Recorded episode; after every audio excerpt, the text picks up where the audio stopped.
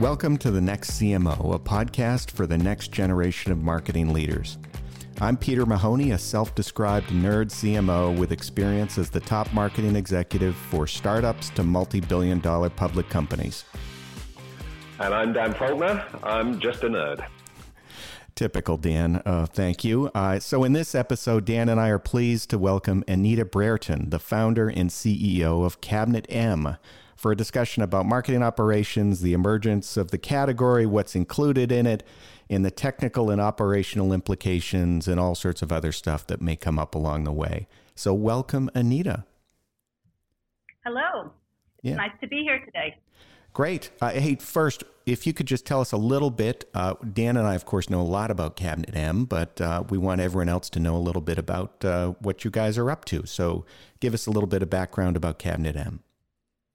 Okay, so Cabinet M is a platform that helps marketing technology groups find the technology they need and manage the technology that they have. We classify ourselves as a marketing technology management platform.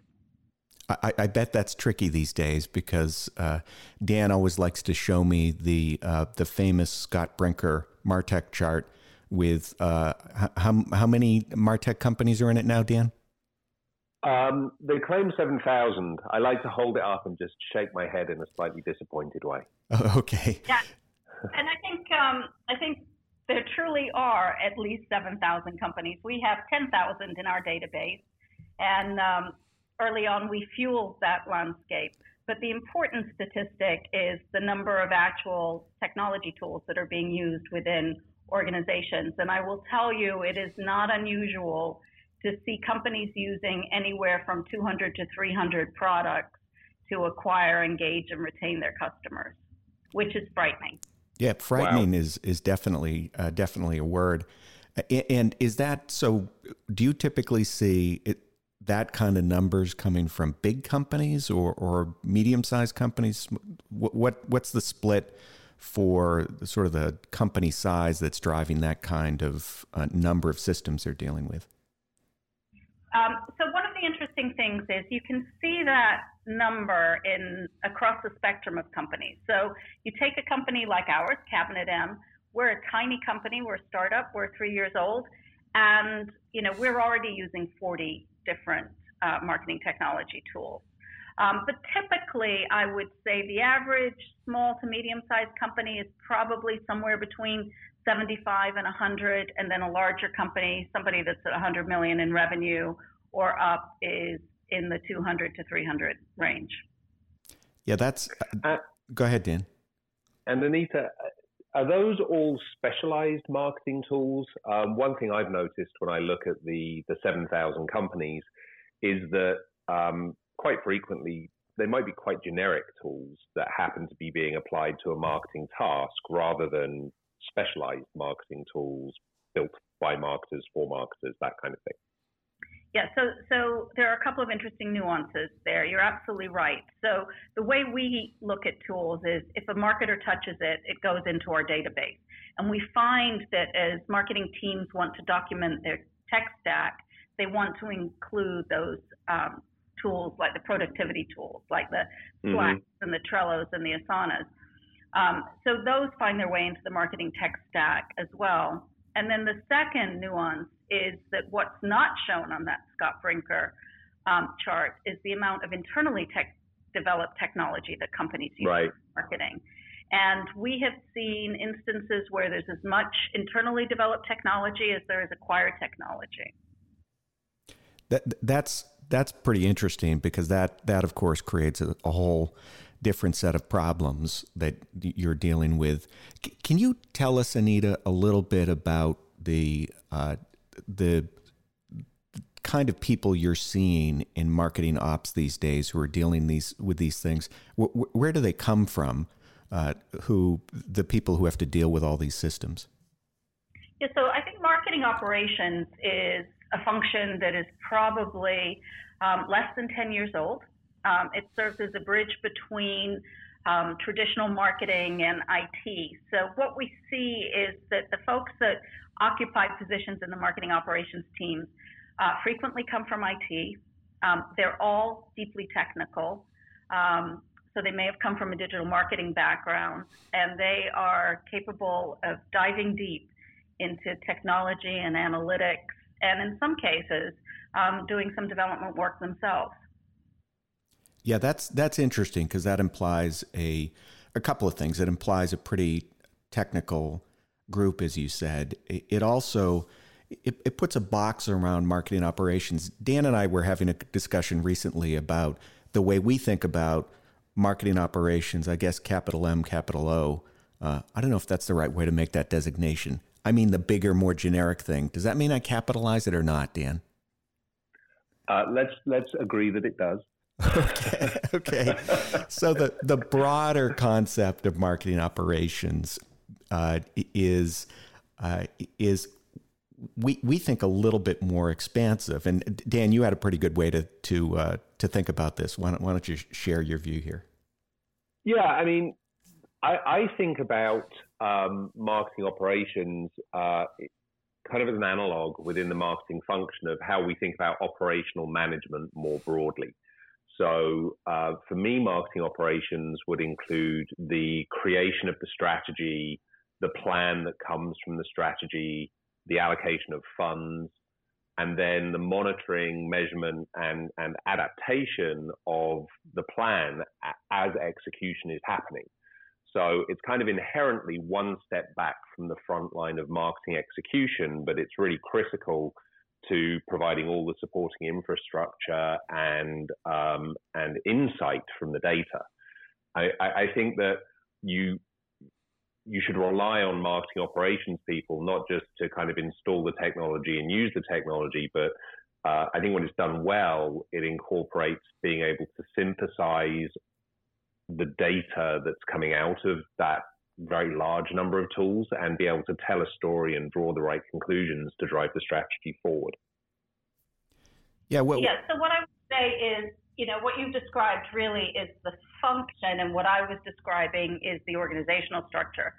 So I think you can make the function of marketing operations broader than the marketing operations team.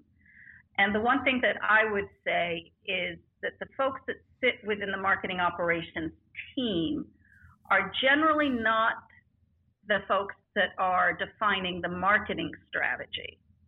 But what they are doing, and I think, the most important thing that they do and that sets them apart is that they have this ability to translate business and marketing objectives and strategy into technology requirements, and then map a strategy for technology, implement the technology, and then measure that back against its ability to impact objectives.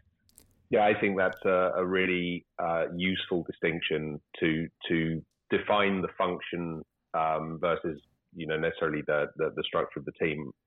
I think that works. And Anita, I think that brings us to the concept that you at Cabinet M are working on, which is this new marketing operations stack. Why don't you tell us a little bit about what you're thinking there? Yeah, sure. So one of the things that we're doing at the moment at Cabinet M is we have this huge database of marketing and marketing-related technology.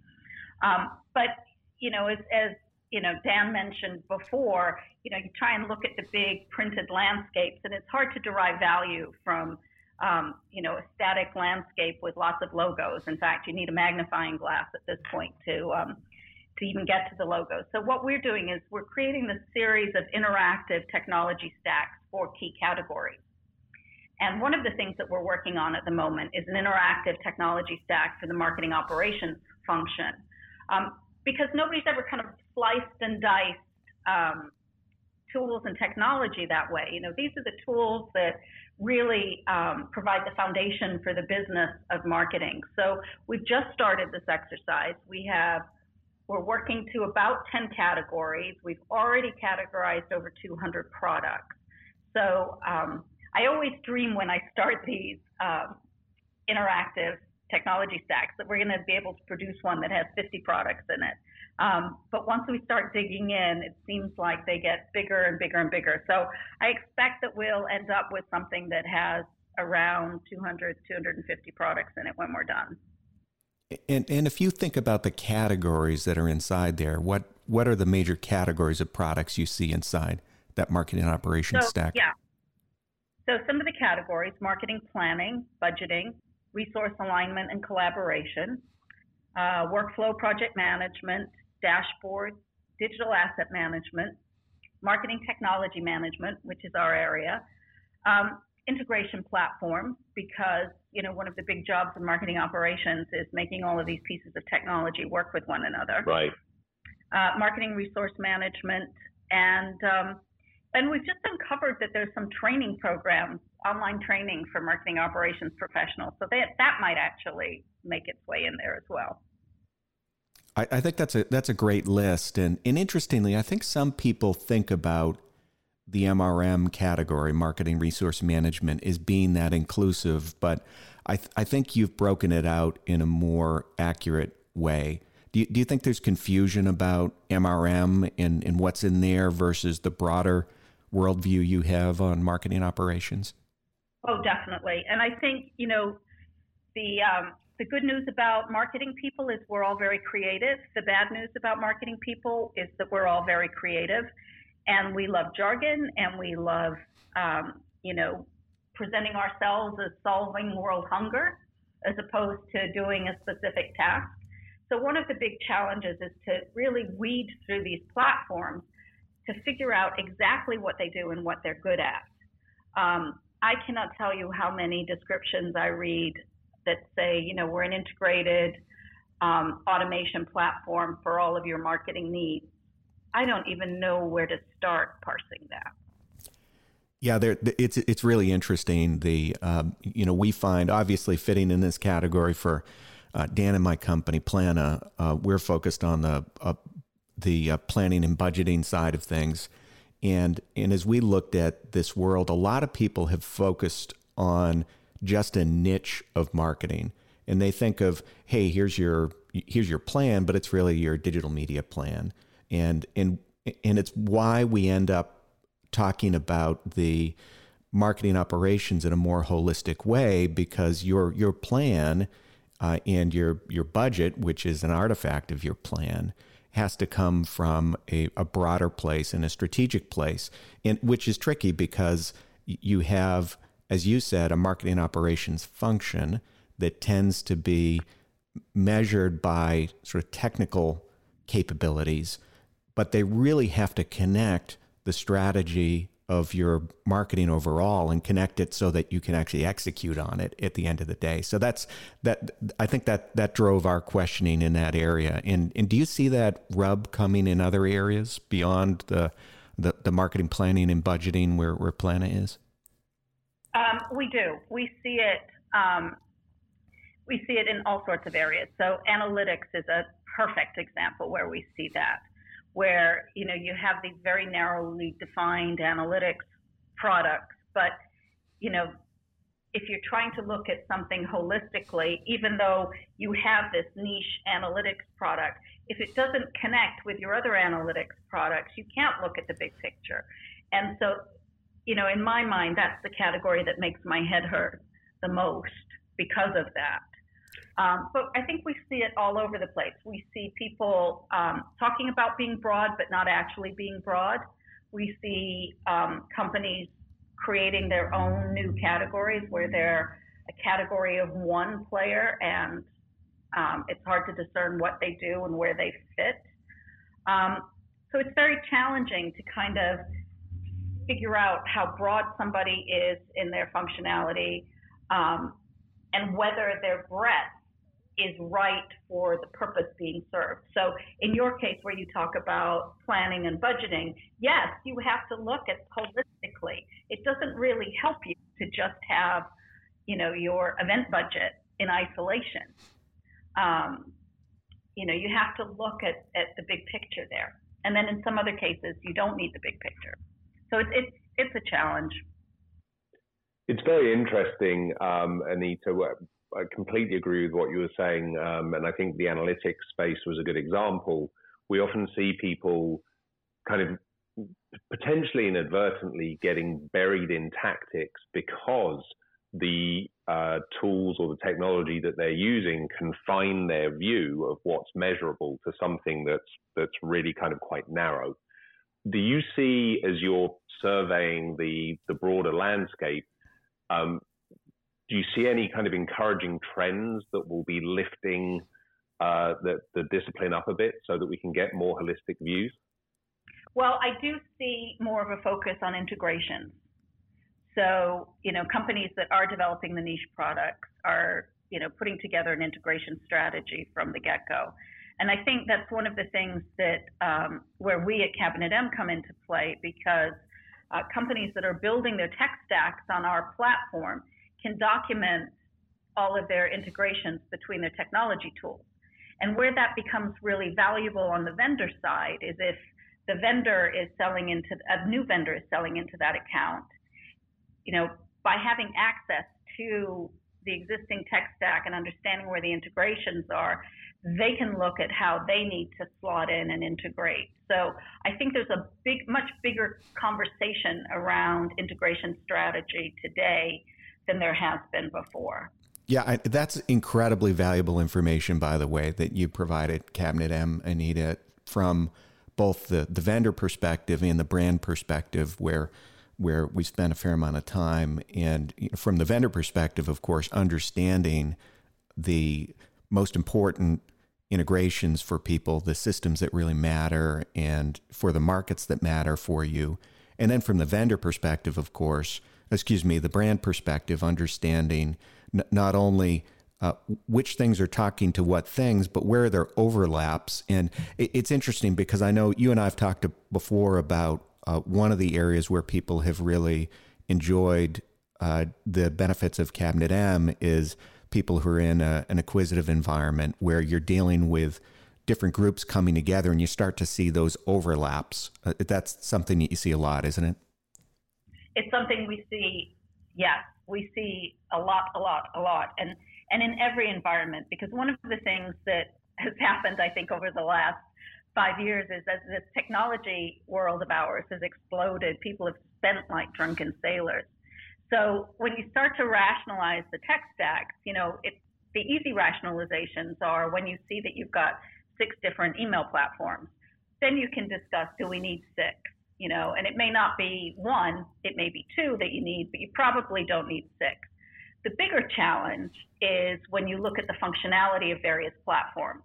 And look for redundancies there. So you may not need an email platform and a marketing automation platform, depending on what you're doing with that marketing automation platform.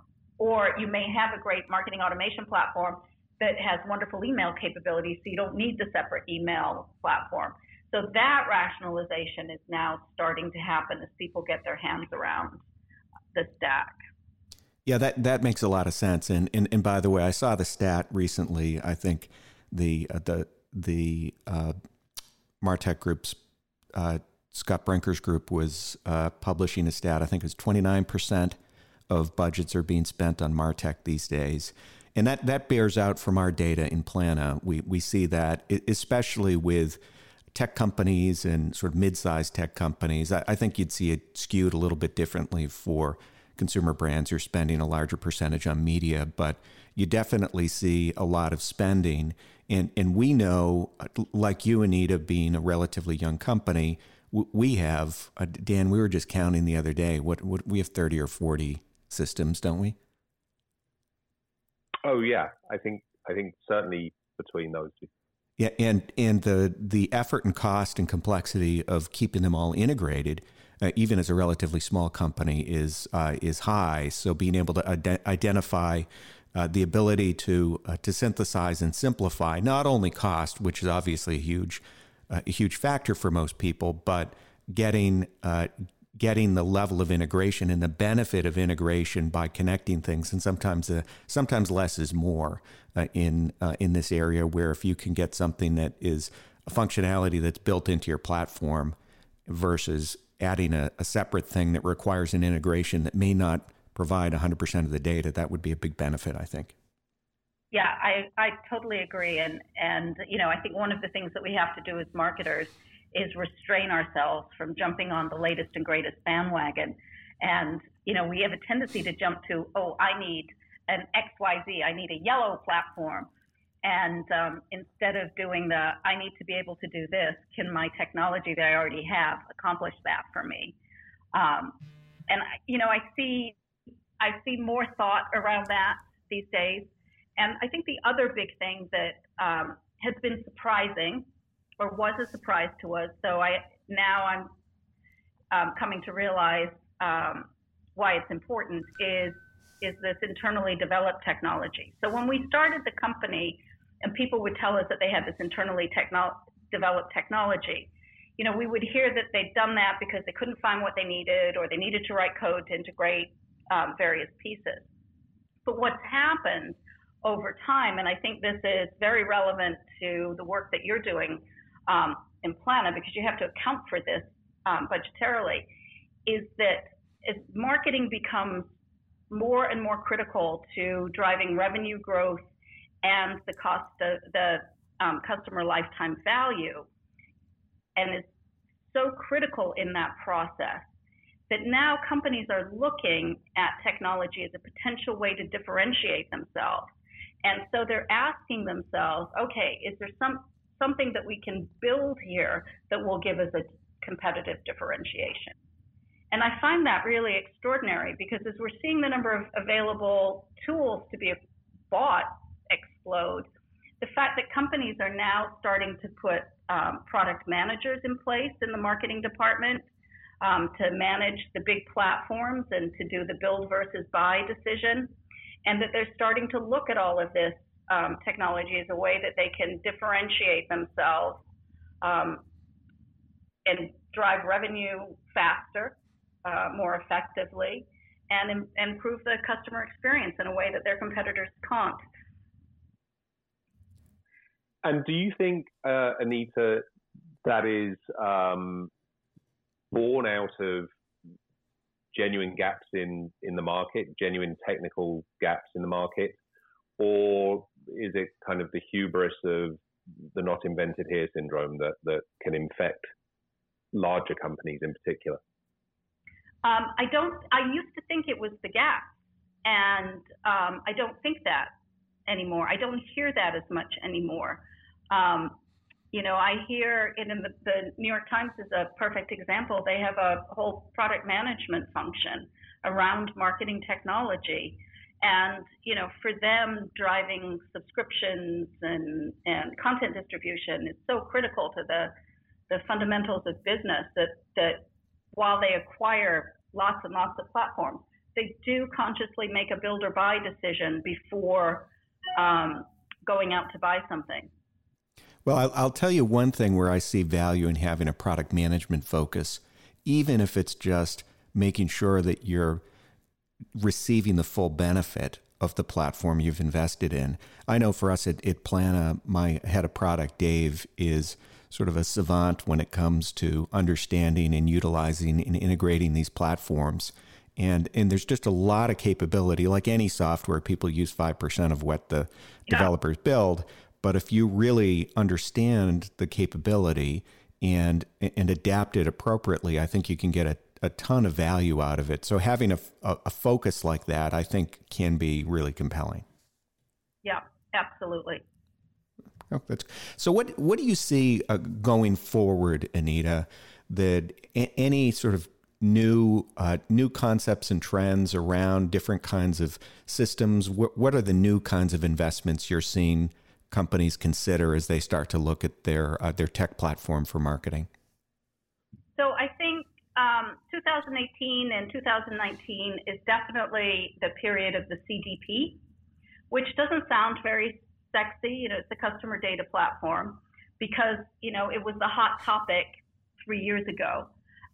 But like anything, it was a hot topic for a year, and then there were some brave souls that put their foot in and started to implement, and the word on the street was that they were very complex and very difficult.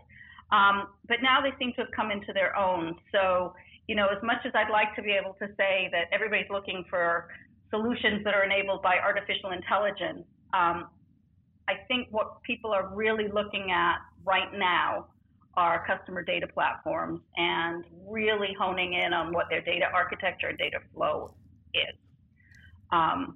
So perhaps not so sexy as some of the other things dangling out there, but this is where everybody's actually at. And the data platforms are really precursors to the artificial intelligence strategy, I guess. They are, yes, because you have to build the data set. Yeah. That makes a lot of sense. And, you know, Dan and I have some pretty strong views when it comes to AI. And part of the challenge, you know, having come, both of us had worked for a company that provided AI solutions in the past.